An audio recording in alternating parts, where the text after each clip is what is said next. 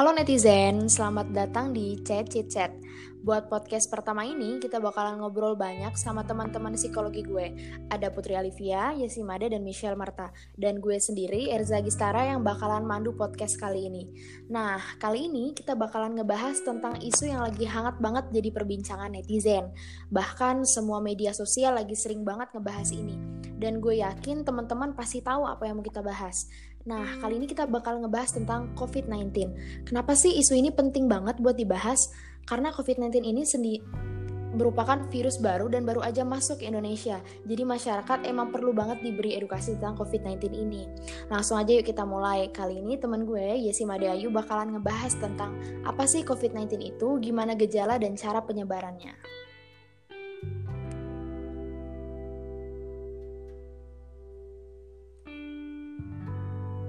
Oke, apa itu virus corona atau COVID-19?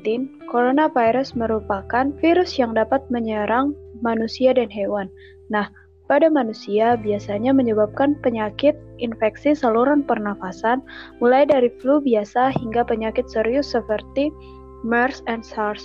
COVID-19 sendiri merupakan coronavirus jenis baru yang ditemukan pada manusia di daerah Wuhan, Provinsi Hubei, Hubei China pada Desember tahun 2019. Maka dari itu, coronavirus jenis baru ini diberi nama Coronavirus Disease 19 yang disingkat menjadi COVID-19. Nah, virus corona mulai terdeteksi di Indonesia sejak diumumkannya dua kasus positif yang terpapar virus corona yang diumumin langsung oleh Bapak Presiden Jokowi pada 2 Maret 2020 yang di mana kronologi kasusnya bermula, da bermula dari kasus 1 dan kasus 2 merupakan seorang WNI yang tertular virus corona atau COVID-19 setelah kontak langsung dengan WNA asal Jepang dalam acara di klub dansa Paloma dan, Am dan Amigos di kawasan Jakarta. Hingga saat ini pertanggal 29 Maret 2020, kasus positif corona naik secara signifikan hingga menyentuh angka 1.285 orang. Nah, untuk mengetahui gejala COVID-19 itu sendiri, pada umumnya gejala awal yang dirasakan oleh para penderitanya berupa demam 38 derajat Celcius, batuk kering, sesak napas atau gangguan pernafasan, letih, lesu, mual, dan diare. Namun, sebagian COVID-19 hanya mengalami gejala sakit ringan dan bahkan sama sekali tidak mengalami infeksi tersebut. Nah, jika jika kalian habis bepergian dan 14 hari mengalami gejala tersebut, segera ke rumah sakit khusus rujukan COVID-19 yang disediakan oleh pemerintah.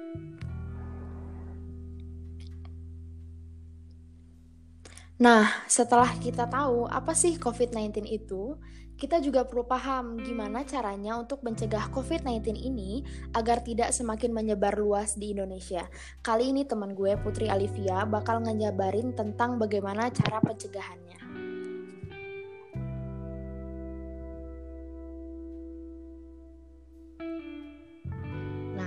Jadi ada beberapa kiat-kiat yang bisa kita pakai untuk mencegah penyebaran si COVID-19 ini.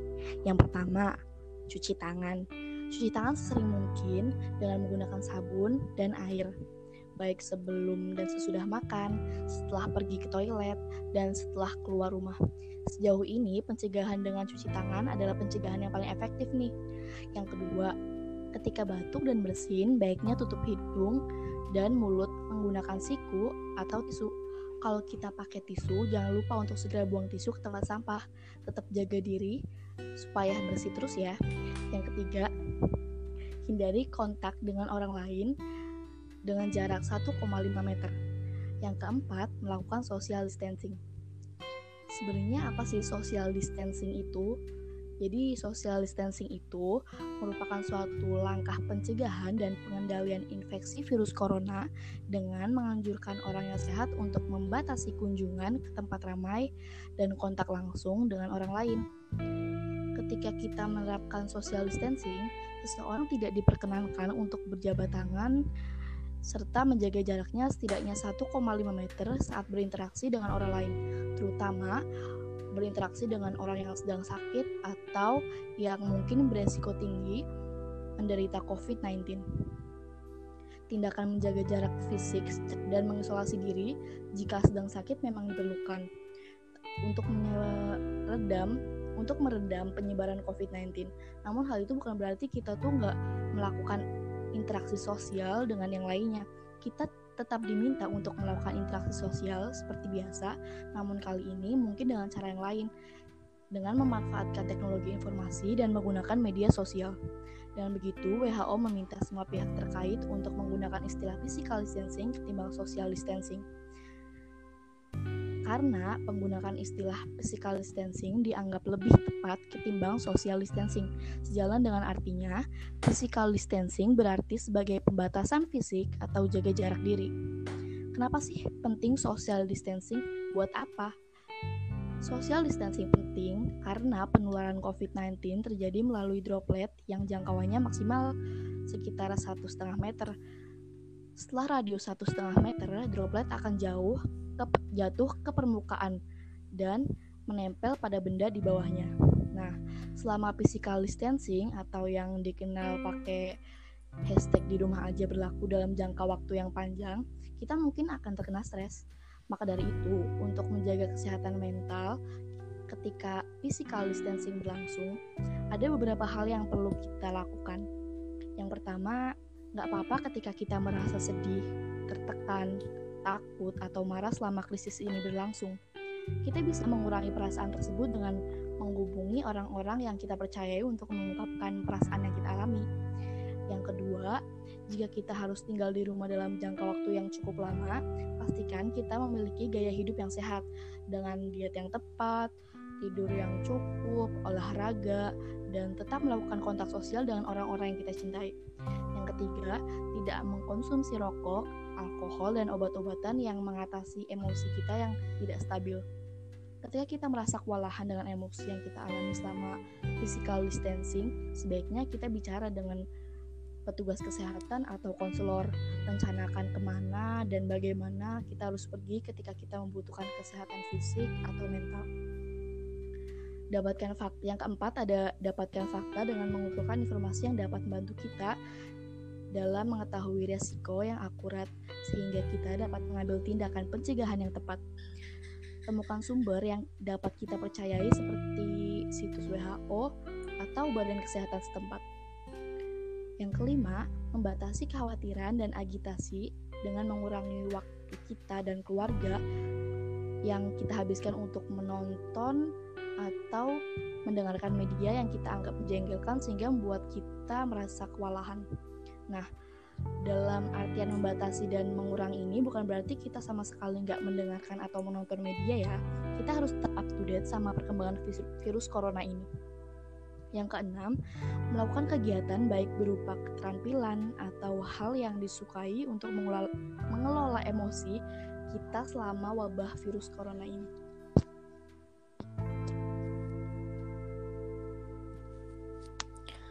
Hmm, ngomong-ngomong tentang upaya pencegahan, pemerintah menghimbau masyarakat untuk mengurangi aktivitas di luar.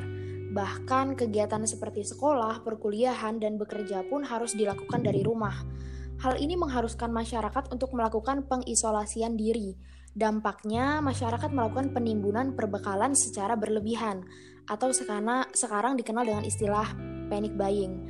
Apa sih panic buying itu? Kali ini teman gue Michelle Marta bakal jelasin tentang panic buying. Oke, seperti yang Erza bilang tadi, panic buying. Jadi itu sebenarnya apa sih panic buying itu? Nah, jadi panic buying itu adalah suatu fenomena di mana konsumer membeli produk dalam jumlah yang lebih banyak dari biasanya dalam rangka untuk mengantisipasi suatu bencana atau antisipasi antisipasi atas kekurangan atau shortage produk dalam pasaran. Nah, dalam kasus outbreak atau penyebaran COVID-19 ini, kita bisa lihat kenapa sih orang-orang pada panic buying. Kita bisa ingat-ingat deh dari kejadian penyakit pandemik yang udah-udah seperti SARS yang pernah terjadi di Hong Kong pada tahun 2003 dan juga penyakit H1N1 swine flu atau yang kita tahu dengan istilah flu babi yang terjadi di Meksiko pada Maret tahun 2019. Pada saat itu, eh, sekolah-sekolah ditutup, toko-toko pun ditutup dan diberlakukannya social distancing pula. Social response yang terjadi pada saat itu juga terjadi uh, panic buying ini. Nah, selain itu, dalam kognisi sosial ini kita belajar bahwa uh, setiap manusia itu pada dasarnya melakukan tindakannya itu berdasarkan dari apa yang ia amati dari interaksi sosialnya. Nah, jadi kita tuh sebagai manusia memang cenderung melakukan sesuatu karena pengalaman sendiri atau pengalaman yang didapat dari melihat tindakan orang lain. Menurut Ketua Pusat Krisis UI, Diki Palupesi mengungkapkan, perilaku membeli barang secara berlebihan dalam satu waktu atau panic buying di tengah merebaknya wabah virus corona atau COVID-19 didasari oleh kecemasan yang tinggi. Merebaknya virus corona mengakibatkan kita kehilangan untuk mengendalikan perasaan diri atau kehilangan sense of control. Dalam kondisi kehilangan sense of control, maka membeli secara berlebih itu mekanisme psikologis setiap manusia. Ditambah lagi, di tengah kecemasan akan menyebarnya virus, di mana belum ditemukannya obat, manusia cenderung bertindak cepat menuruti kata hati tanpa pikir panjang. Nah, faktor-faktornya kenapa manusia ini bisa cemas, kenapa bisa panik, di, bisa disebabkan oleh ada faktor dari media.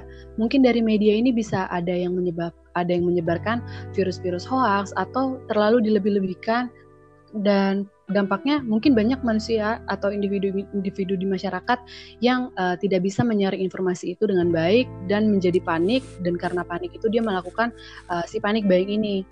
Nah, menurut David Savage yang merupakan profesor di bidang perilaku dan mikroekonomi di University of Newcastle, Australia, mempersiapkan diri untuk sesuatu yang buruk merupakan tindakan yang rasional namun, menjadi tidak rasional jika membeli kacang panggang untuk sesuatu yang kemungkinan hanya merupakan isolasi uh, dua minggu.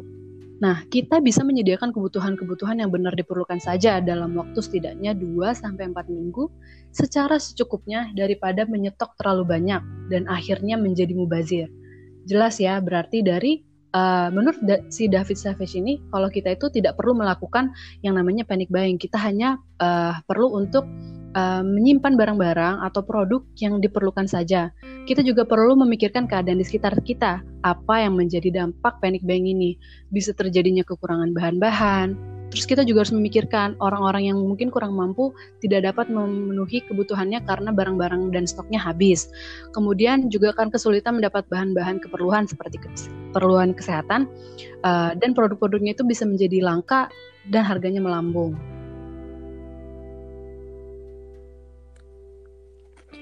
Nah, berdasarkan kelima penjelasan teman gue tadi dan fakta-fakta penyebaran COVID-19 di Indonesia, virus COVID-19 ini penyebarannya sangat cepat.